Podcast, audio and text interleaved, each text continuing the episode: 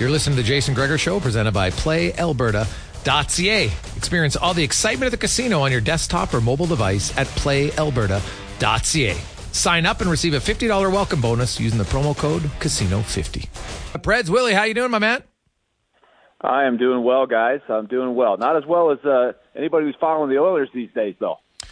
Yeah, well, winning seems pretty easy right now for the uh, for the blue and orange. Not uh, it's not normally the case, but uh, it has been obviously uh, quite the uh, quite the heater for them. Uh, there's no question about that. And um, I guess before we get to the matchup, uh, you, you look at the Preds; they're in a playoff spot right now. Um, how uh, it was? I guess give me the update on. You know, Tyson Berry, they'd come out, ah, I wanted a trade. That really seems to have quieted down. It has, and and part of it is uh, I think they have come to an agreement on, I think they have looked for other situations. Uh, nothing really has popped up uh, yet. And then uh, Tyson Berry, for a period of time, did get hurt and was unavailable for a while, and now he's sort of on the outside looking in. He's been a healthy scratch most of the time. He did get into a game recently, his first one in a good while, last Saturday in Arizona. Didn't play particularly well, and then has been scratched in the two games since then. So it's been a bit of a holding pattern. I give him a lot of credit for, for being very patient, uh, not rocking the boat at all since the initial story hit uh, several weeks ago. And so he's just kind of waiting it out here. And, and I do think over time, as we approach the trade deadline, You're gonna you're gonna hear his name for sure, but obviously, as you guys know, be, because you know he was under contract with the Oilers when he was traded in that Matthias Ekholm deal. His cap hit right now is probably the biggest barrier uh, of anything right now. But yeah. As you move forward in the season, maybe somebody uh, has the ability to to make him um, part of their lineup and be able to fit him under their cap. When you look at the uh, at the Preds, so he's on the outside uh, looking in on their blue line.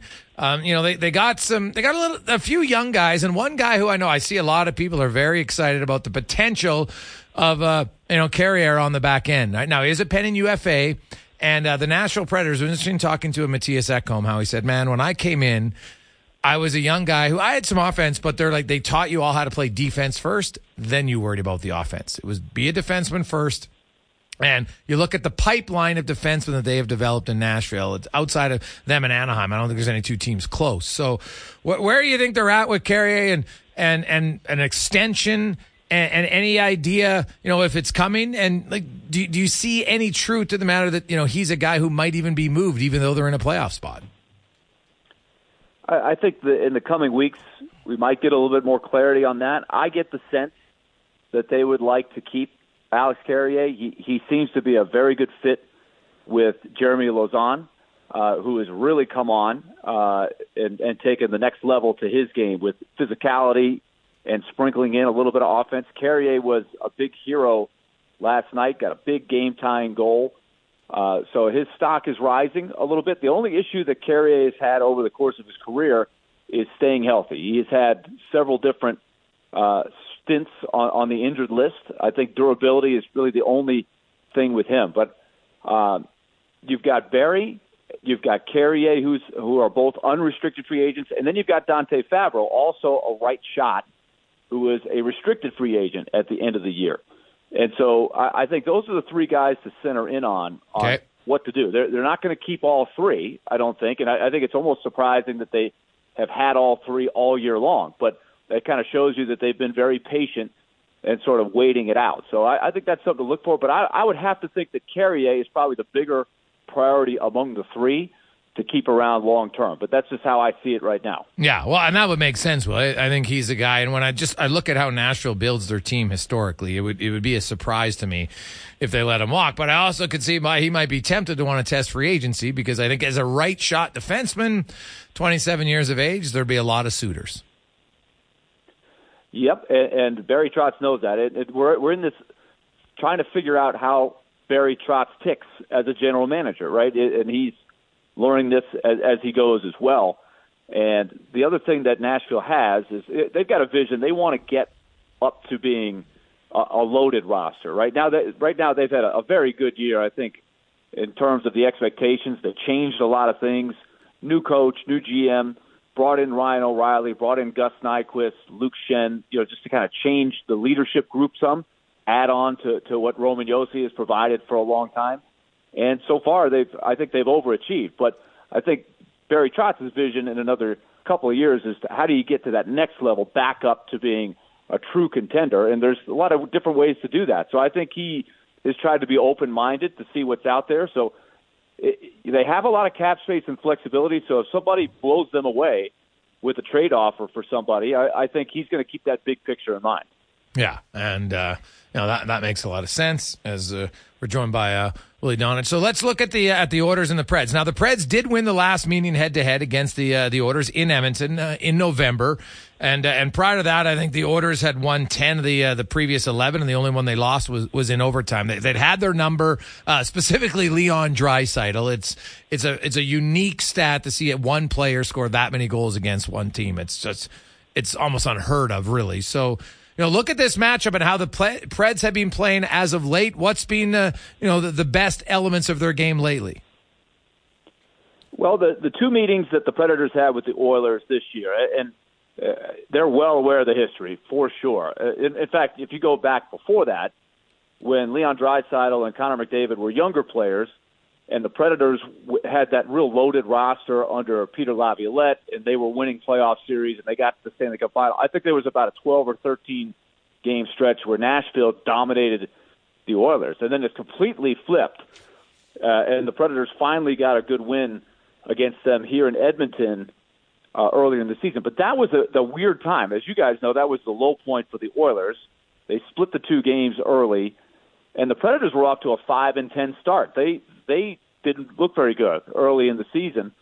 So it's been a long time since the Predators have faced the Oilers here. But uh, all that being said, I do think there's going to be some mental, uh, mental. I don't know if I would say baggage, but the mental challenge, I think, is to be able to, to see, you know, can you match an elite team like the Oilers playing the way they are right now? You look at, uh, at at Nashville, and you know you mentioned how they want to they want to build out and become a great team. The next few seasons are, are going to be a little painful because of the dead cap space, right? Seven and a half million uh, next year, and then eight and a half the uh, the following year. Th- then it drops down to, to three and a half. It's a while because of the tourists and, and the Matt Duchene buyouts. Uh, you know they got, and then I guess even if you add in the retained salary next season with um, Ryan uh, Johansson at four million.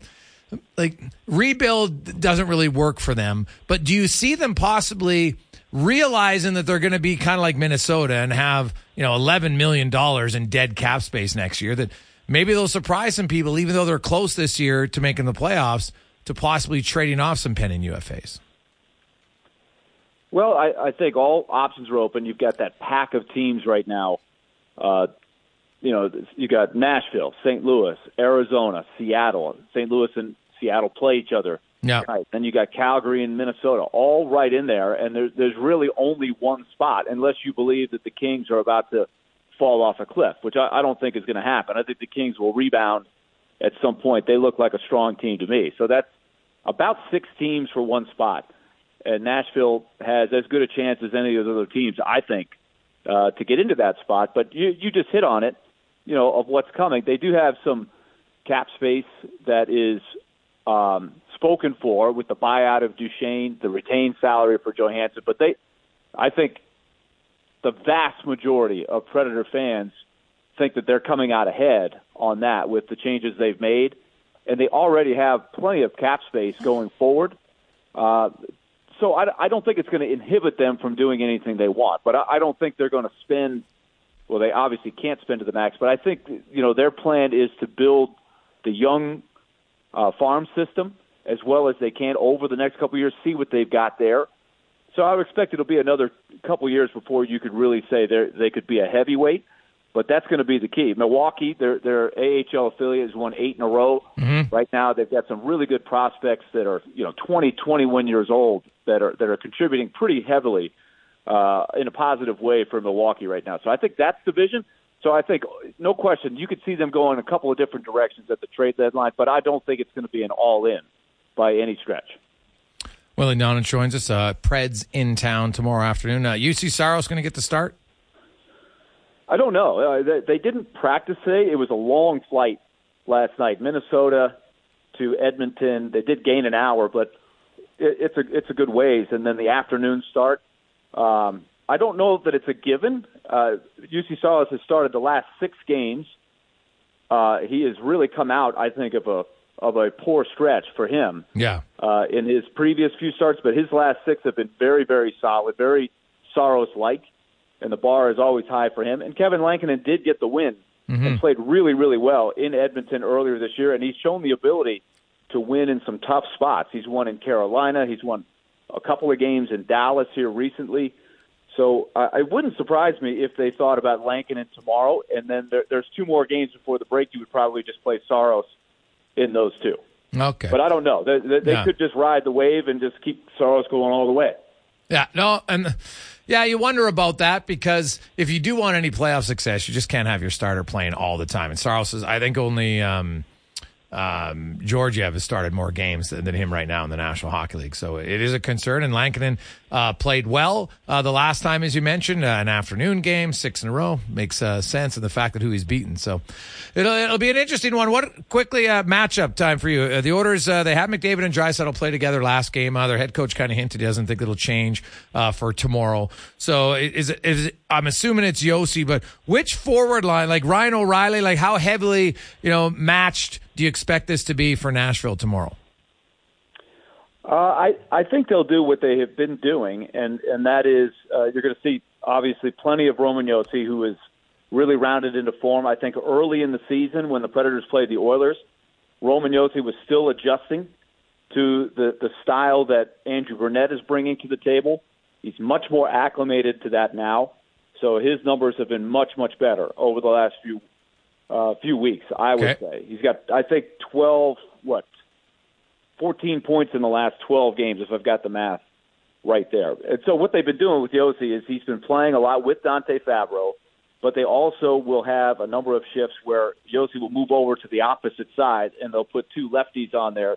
They'll put the veteran Ryan McDonagh with him. And then they've got McDonagh and Schenn uh, to have two veteran sort of defensive-minded guys out there. And then they've got uh, Alex Carrier and Jeremy Lausanne. So I, I think they feel like Uh, re- regardless of which way they go, they've got some formulas that have been all right. But you know, I, who can match up with those guys? Nobody, I, I don't think. So that that's obviously that's obviously going to be a huge part of the game. But I think that what Nashville is going to want to do is try to play their game.